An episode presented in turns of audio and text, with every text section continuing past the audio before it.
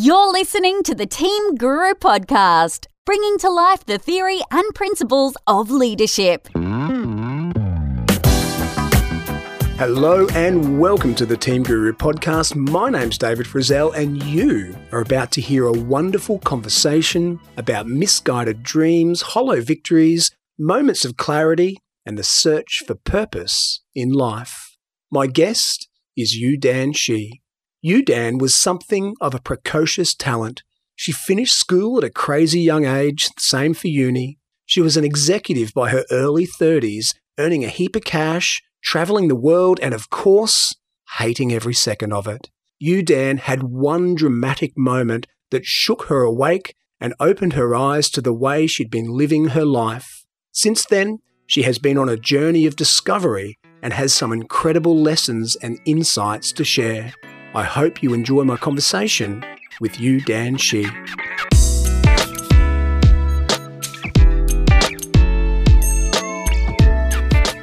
Yu Dan Shi, welcome to the Team Guru podcast. Thanks, David, for having me on the show. Yu Dan, your your life story is so fascinating, and the lessons that you've extracted from your experience uh, are deep and, and really important for a lot of us. I want to talk to you about the way that you've learned those lessons and the things that have happened to you. And I want to start with the fact that your life changed in a very drastic day, one day on the Sydney Harbour Bridge. I'm going to ask you all about that soon. But can you give us an insight into the life that you were living up to that point? What was going on in your world just before everything changed for you on the Sydney Harbour Bridge that day? I think I was living in a life that I thought you know, I was just following, I guess, in a way, what success looks like. You know, as a youngster, you, you grow up, you want to be successful, you know, you want to succeed in the world. So you have a few goals. I set a few goals for myself.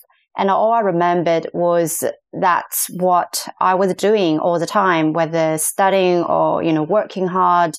And I'm just striving and trying to achieve and trying to make a name for myself in a way.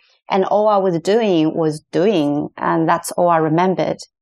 So when you say you, you set goals for yourself, and I think we'll get to this a little bit later, do you think that you had fallen into a trap of setting goals for yourself that you think other people wanted you to have?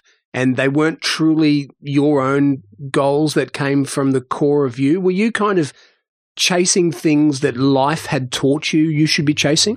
Absolutely. And, you know, now I have been, you know, on this journey for a long time. And this is now my full time job now. Helping others go through this journey is absolutely right. You know, we don't consciously thinking when we grow up that, you know, what goal do I really want? You know, we, we observe and we listen to what other people say and we naturally get influenced so heavily by what the social norms tell you what success looks like, what type of goals you should achieve. So, and I thought these were my goals, but if you reflect back, I don't think I made a conscious decision that it, you know, these are the things necessarily is mine. I just took it on. So I would say, you know, first half of my career, I really trying to maybe live based on other people's expectation on me. So, what was your job? What was your your situation um, that day that, uh, that, that things changed for you on the Sydney Harbour Bridge? Where were you working? What was your life like up until that moment? You know, I had a great job, and um, at the time, I was a chief marketing officer for a global tech company, the Australian subsidiary. It's a wonderful company, wonderful industry working in tech.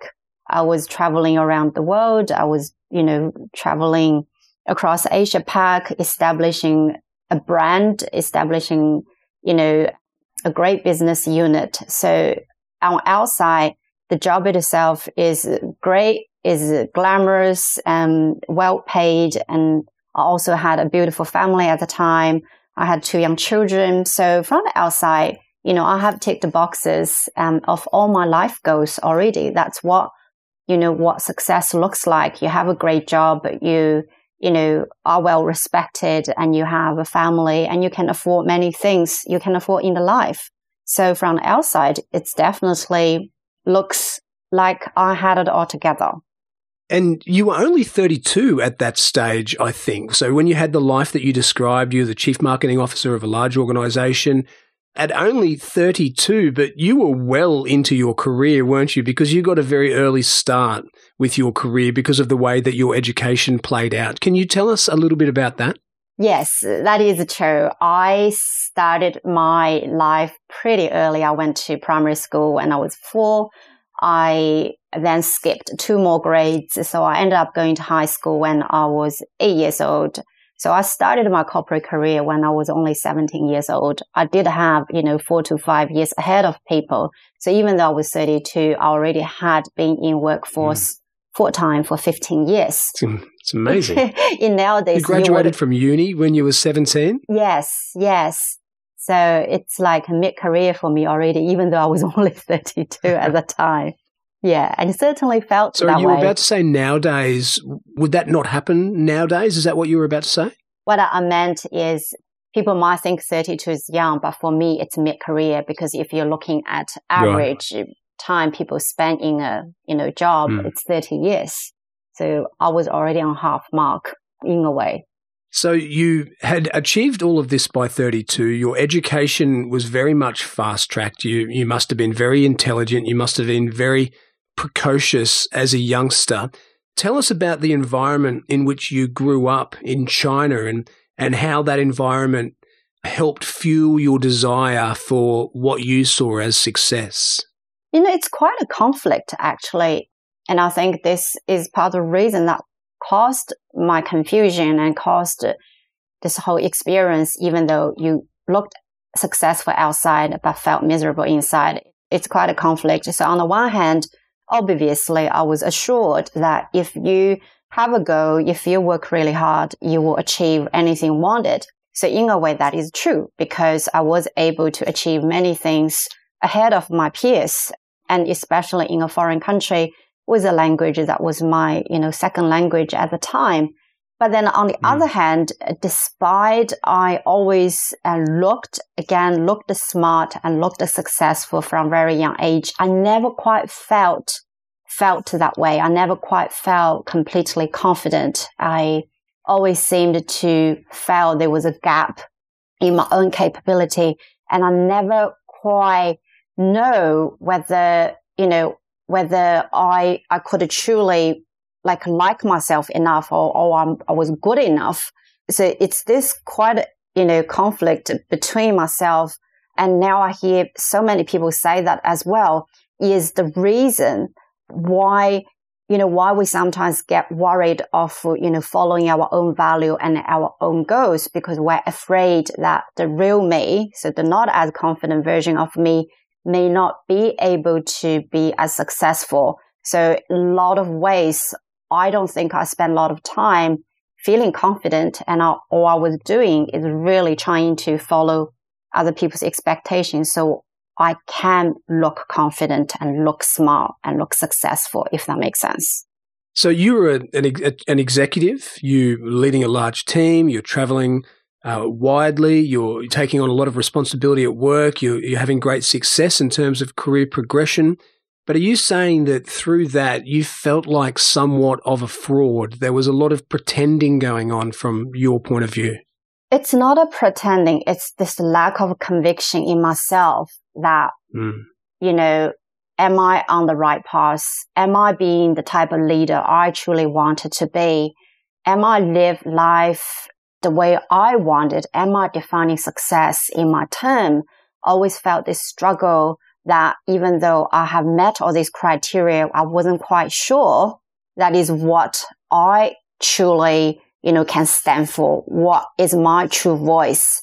So yes, it's not quite as, um, deliberately pretending. It's basically just lack of clarity and lack of conviction in my own gifts, in my own value, in how I really show up, you know, every day.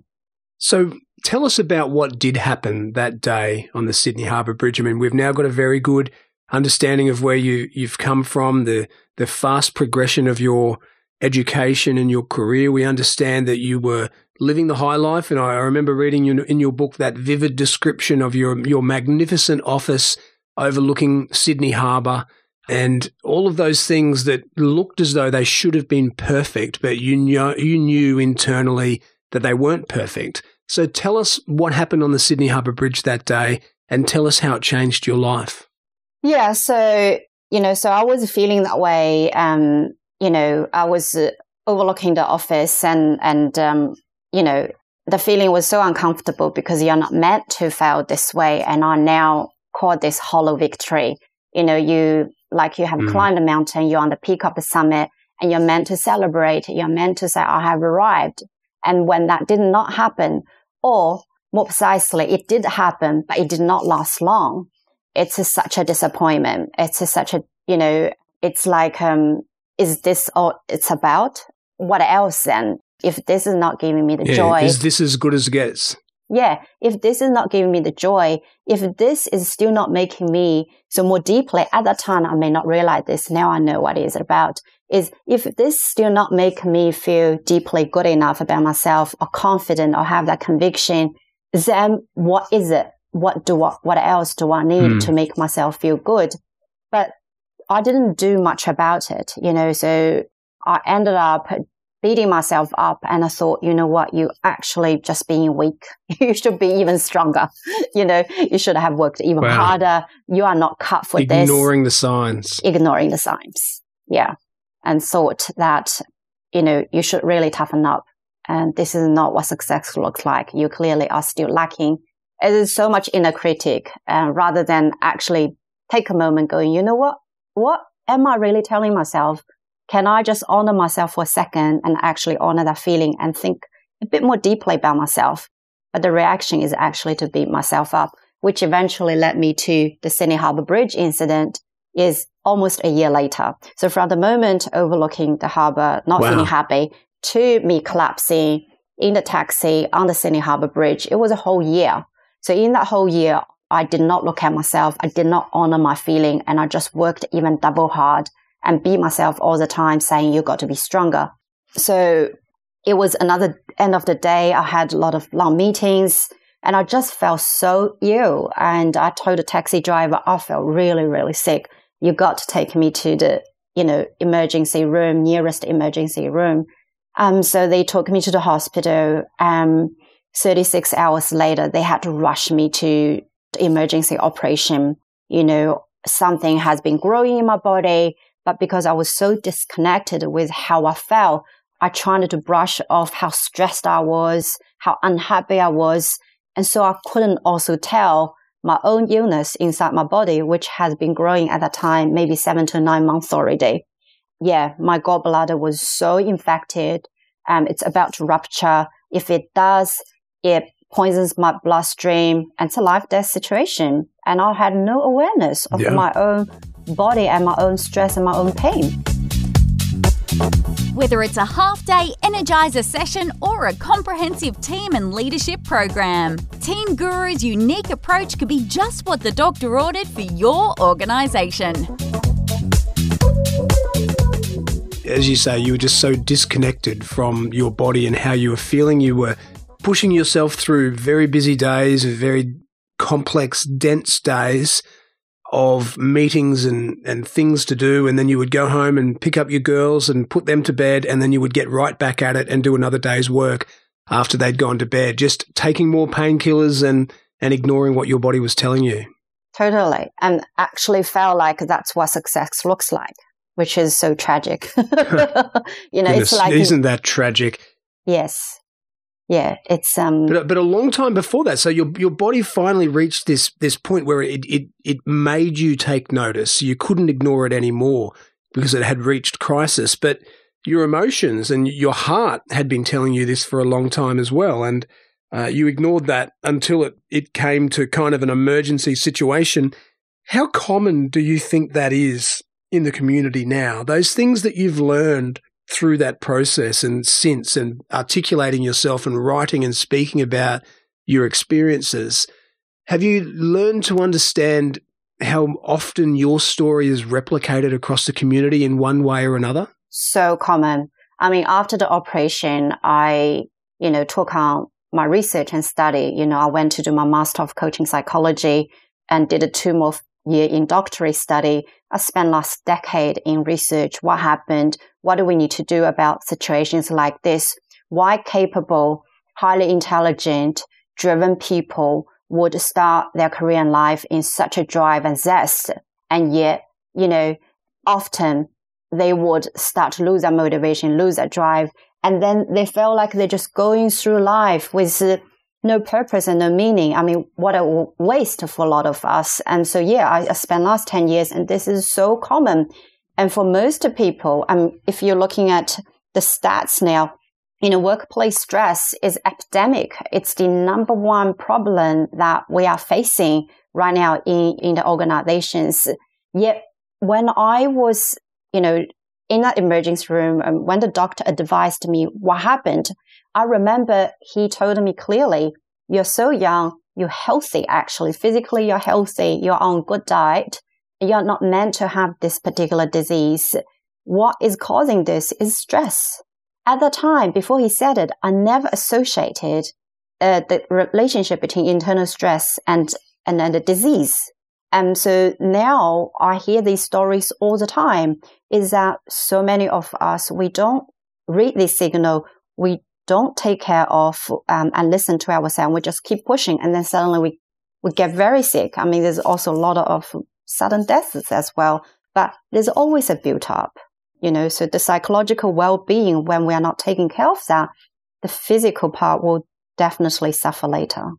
Was your awakening immediate when you were lying in that hospital bed, having been told that you had ignored a potentially life threatening illness that had been growing in your body? was your awakening instant? Did you suddenly have clarity and yeah. and see your old life for what it was, or did it take some time? Oh, I'm so grateful. Mine was so instant. Mine was just like what everybody says in the research. On the deathbed, your whole life flows through and you just have this regret. I was in such a remorseful mode. I had so much regret about not listening to myself, about not you know, cherishing what I had.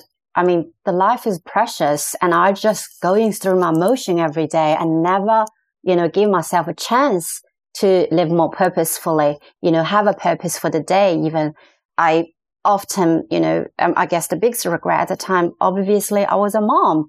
So I'm like, if stress could be managed, I wouldn't have to be here. Then my children would still have a mom. I mean, these thoughts all run through me and my awakening is, yeah, it was absolute immediate. And I said to myself, you know, I pray I will come out of this operation alive. And if I come out of operation alive, I will take every day as the last day and I will live the best way I would live.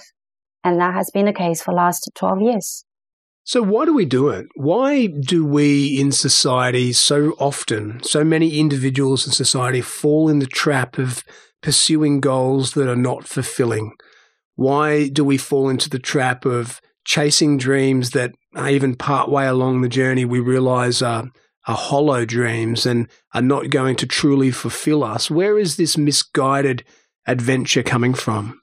In a way, it's just lack of education how I felt at the time is exactly what most people feel. When you're at that crossroads, you're so confused with yourself, but at least it's certain. Your misery is certain. Your job is certain. Everything is certain.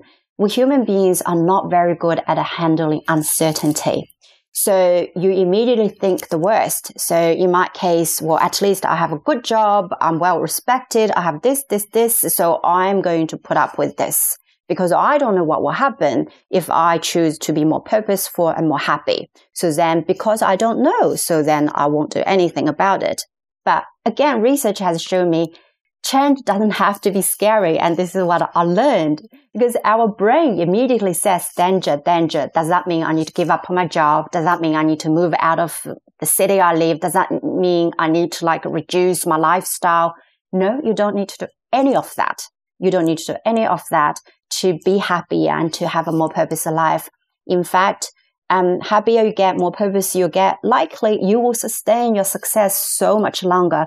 So to me, it's just a misunderstanding about how to managing change and misunderstanding about the relationship between, you know, have a fulfilled life and live more happily. For a lot of people, they feel like that's a conflict to have a successful life. But in reality, they are the same thing. Success and happiness is the same thing. It shouldn't be dealt as a choice. So I think once people get around that, it becomes so much easier for them to take the next step. I guess when you say that success and happiness are the same thing, that really leans on defining success properly for you and not falling into the trap of pursuing a success that has been prescribed for you by society, by what you see on TV and, and all around you, chasing the things that you think you're supposed to be chasing as opposed to those that make you truly fulfilled.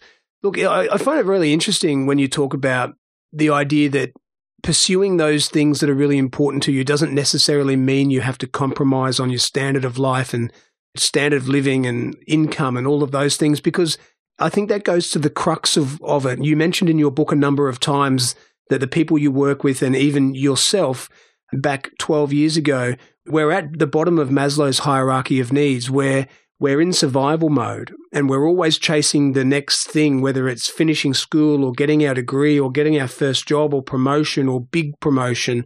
We're always chasing that next thing because we simply want to survive. And we've started off at that bottom level of Maslow's hierarchy of needs, but often we don't get out of that. We just stay there thinking that we always have to get you know further and further along or further and further up the ladder in order to survive when I was reading your book, it sort of motivated me to Google Australia personal debt because I seem to have remembered somewhere that Australia has one of the highest levels of personal debt in the world. And, and it turns out that we do. We're, we're the fourth highest level of personal debt in the world. And that kind of traps us, doesn't it? It's a vicious cycle because this debt is largely or, or a, a little bit under half the debt in Australia is bad debt. So, not assets, things that are, are not gaining value, things that are not making us wealthy. So, we're just buying stuff beyond our means. We're kind of chasing a lifestyle that has been prescribed to us. And then in turn, we kind of get locked into our current situation because every household is carrying so much debt. The idea of taking a step out of your current job, taking a risk to do something that's more fulfilling is just such a great big red flashing light because yes. we have locked ourselves into this lifestyle. Yes, exactly. And which is why that's not what I suggest people to do. And I think this is why people get fearful when they think about change. They're like, I have to give up all of this, but I'm already trapped, so I can't. And that's what I used to think. I thought, you know, I'll do something about it. I heard you. Yudan, I heard your inner voice, but I'm going to do something about it in 15 years time. That's what I literally told myself when my kids all grow up, yeah. they're now 20 yeah. and 14 now. When they all grow up, yeah. when I send my youngest one to college, when I paid off all my house's debt, I will now work on my brilliant then, life. Then I'll be happy. I will be happy and I will have the time to work on my brilliant life. Mm. Except I didn't quite get that chance. But here's the thing. The biggest change came from me was um, I recovered myself. I started going to uh, Sydney Uni doing my master for coaching psychology degree. I understood what happened that could give us both meaning and the success if that's what people want. They're integrated, they're not separate. So what happened was I went back to my CMO job, still in a tech, in a different company, but exactly same. And I made a shift in my mind I can see what happened, like you described so eloquently. What happened to me is what I call achieving blindly. All I was doing, even though it was achieving, I was in a surviving mode. It was always about myself. It's always about next big thing. I never achieved with a purpose. So I said, I'm a CMO in a great tech company. What have I done with it? In my last 15 years, what have I done with it? All I have done is looking at my next pay rise, my next promotion, right? But what could I do differently in the same job, same situation, and the same environment? And I made a switch. I go, what can I do using and leveraging my position, my leadership, my position in the industry, or even as a mom, working mom?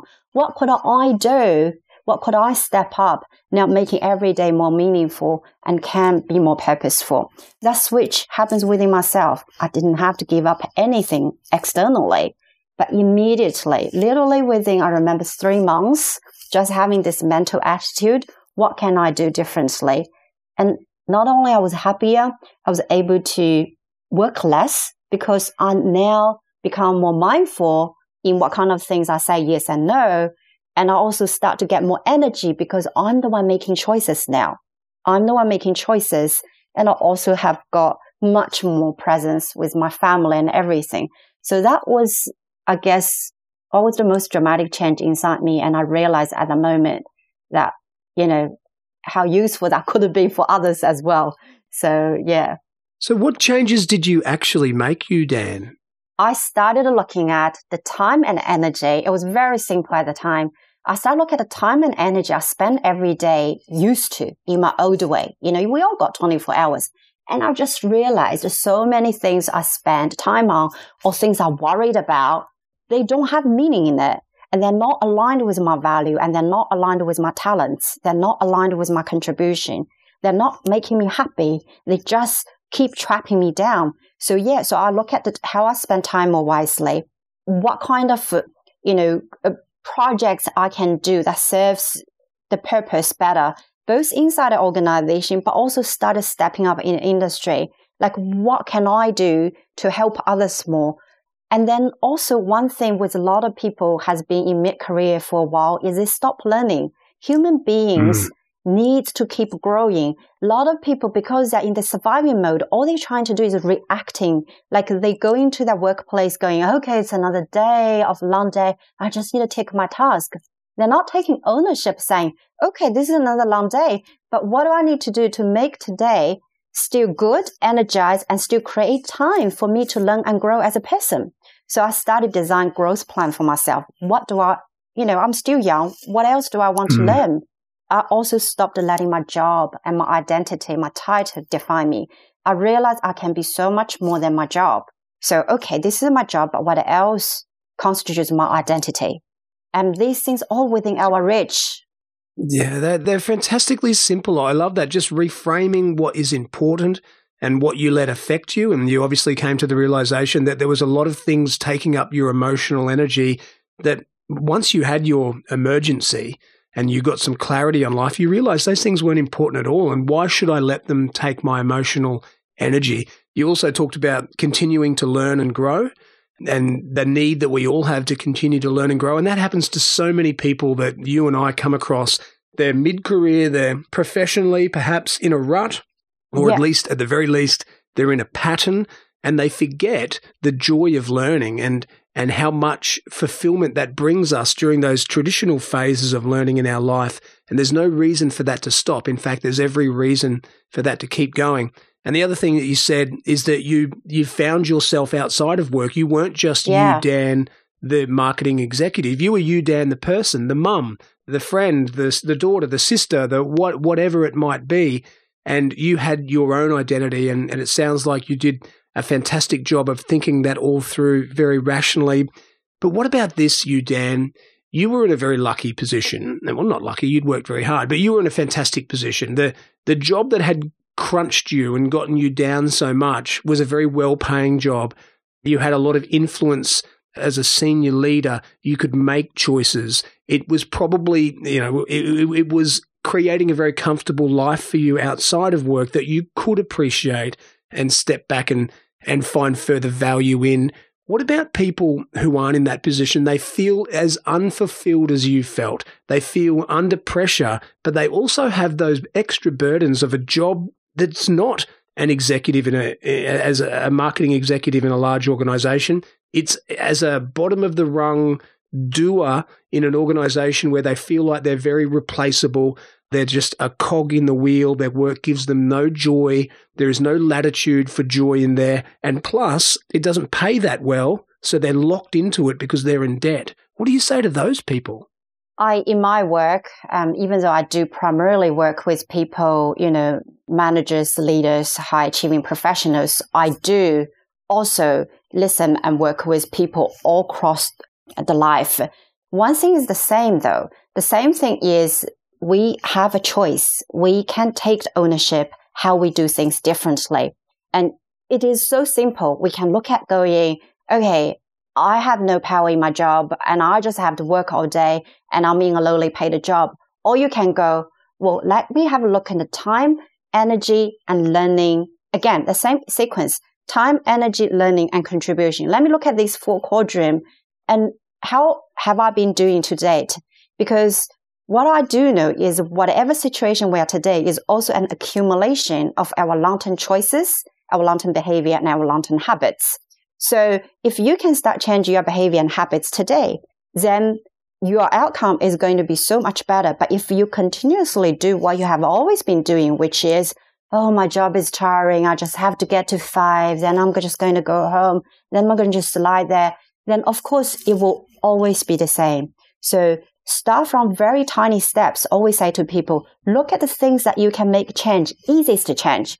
For instance, it could simply be, you know, in your job, you can see one small opportunity. You know, you would just love grow in the area rather than putting that off constantly. Create a little plan for yourself. What about just an hour a week going, you know what? I honor myself because that gives me joy. That gives me growth. I'm just going to put that an hour in diary. I'm going to start working on this no matter how busy it is. And you only need to start from very, very tiny step because the second you're able to take the first action, you now got this message, you have a choice, and you're pretty strong to make these changes, then change will just keep coming. I like that. Just take those little tiny steps. You're not going to shift your entire life, all those elements of your life overnight with one move. You need to start moving them slowly in the same way that you got where you are. Because as you say, your position now is accumulation of your long term behavior and your long term habits. So it's been your behavior and your choices and your habits that have gotten you where you are today. So it's got to be a shift in those same behaviors, choices, and habits that are going to move you to where you really need to be and to where you want to be. Is that a fair summary? Absolutely. Because I remember for a very long time, I even remember for maybe in my early 20s, I used to think, oh, I would love to be a coach? But then I never did anything. And then in my second CMO job, I thought, who is going to stop me? And who says it has to be a full-time job so I can coach others? So I started to just be brave and I just started asking like friends and colleagues. I'm like, uh, can we just catch up for half an hour? I would love to help you because I think I know this. Can we just, I started just giving my time and now I give time. They are happy, but I'm also happy and I also get to practice my craft. That was a tiny step. The first one is just with a friend then with a colleague. And then the following year, I got braver. I actually put my hands up to the industry. You know, I signed myself up as industry mentor to a bunch of, uh, sorry, a bunch of female. And then only within a year, I ended up speaking in front of 400 people in the industry on these type of topics. It's just like snowballs, but it started with me just going, I need to give myself a chance. You know, if I love helping people, who says I have to find a job? I can just do that for half an hour this week. I can start now. To a lot of people, that's, that's a beautiful story. I love that. That's a great example of just doing something little. You wanted to be a coach, so we started offering your services for free to a friend to get you started. And then you started offering them to an, another colleague and then the industry. And then before you know it, you're speaking in front of 400 yeah. people plying your trade. I mean, that's a, that's a beautiful story that started with one action and I'm guessing a lot of people wouldn't want to do that one action because their goal is not to speak to one friend about their career for free. Yes. So they just don't want to make that move. Well, I don't, you know, my goal is to speak to 400 people. So, you know, I can't do that tomorrow. So I'm not going to do anything. Whereas what you did was you just took that one really easy, simple, almost foolproof, fail proof step. I like that, Yu Dan. That, that's very simple. Now, one thing that, that intrigues me, and we're, we're running out of time very quickly, but I, I think this is really important. You seem to have an understanding of your true gifts, the things that you really wanted to do. I'm guessing there are a lot of people who are caught in a rut, whether that's a, a high performance executive, back to back meeting, high paid kind of a rut, or a more average rut where we're in a job that might not be amazing, that might not be well paid, and everything, all the life stresses that come around that, there might be a lot of people in those situations that just have no idea of what their true gifts are because they chose their career when they were 17 or 21 when they finished uni and all of a sudden they're 35 or 40 or 45, 20 years has rolled by, and they haven't really found what is their true calling because they chose it when they were so young. How do we go about trying to nail down our true gifts, our most valuable contribution? Still back to the tiny step. So CMO job, I continued, you know, in tech as an executive for seven more years before wow. I setting up this business. You know, I didn't just go 400 people. So now I'm just going to change my profession. First of all, in the work I do with people, I have found majority time our job is not completely misaligned. There are some misalignment. It's not completely misaligned. You can always find a purpose. You can always unleash your gift almost in majority of things we do. The second one is you don't actually have to be purposeful in a perfect job. There is no perfect job. Even if you have found a calling, I do not believe it is perfect yet because you still have to do many things you don't like. You know, you run business, I run business. You know this. You know, even we find the things we love doing, we still have to spend maybe a third time doing things just not that exciting. So I think, sure do. Have, so I think lower your goal. Don't be such a perfectionist because the problem is the second, yeah, either, oh, I must speak to 400 people or I must to know all my gifts before I can make action is you're just letting mm. every year waste, you know, let yeah. another year go. You only know all your gifts if you give your gifts, all your gifts a chance. You give a gift a chance every day, give us another gift a chance a week. You give another gift a chance a month through the gradual accumulation within a year time, you're likely perhaps know 70 to 80% of all your gifts already. But if you never do anything, you will never know. So simple example could be my mentoring example already explained to you. Another one is my writing. Ever since I was 15, I always wanted to be a writer, but English is my second language for a very long time. I almost gave up that dream. Then in that year, same thing. I go, who's going to stop me blogging? No one. Yeah. I'm just going to yeah. blog.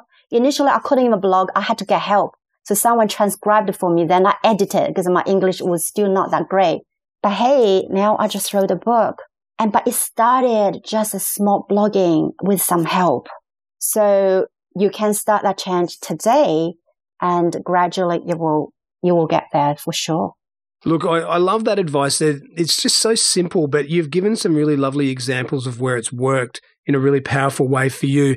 And I've got to say, for people who are particularly unfulfilled right now, chances are part of the situation they've found themselves, those the choices and the habits that they've made are born on procrastination and putting things off. Yes. So that's one of the habits that we need to break. What you've just told us there is there is no reason to procrastinate on this. Can I just If you're sitting there thinking, I yeah, go, please go ahead. Can I also share with you one secret why this approach is actually better then you have this absolute clarity, you know, genius idea fall from sky, then you go grab it.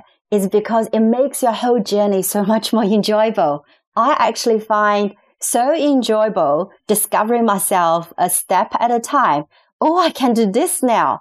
Oh, I can do this now. Now I can do this. This, honestly, I tell you, is so much better than you all of a sudden discovering 100 gifts of you and don't know what to do with it. So yeah.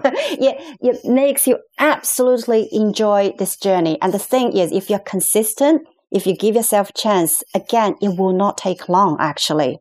It take much shorter. It's well, actually shortcut compared to you never do anything.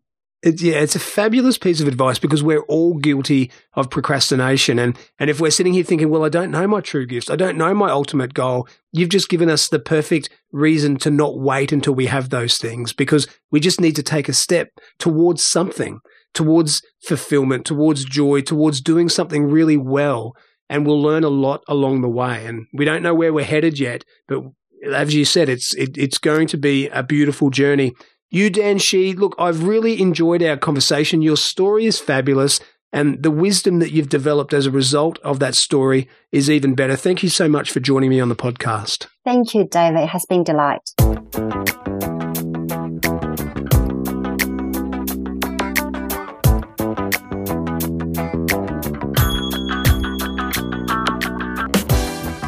And that was Yu Dan Shi. What a story. And of course, what a magnificent job Yu Dan, has done of extracting lessons from her experience and sharing them in a way that has relevance to us all.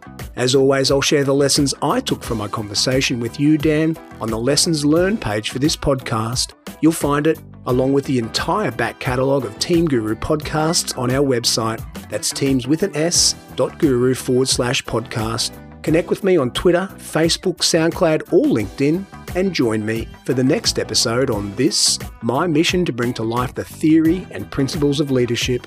This is David Frizzell for Team Guru. Bye for now.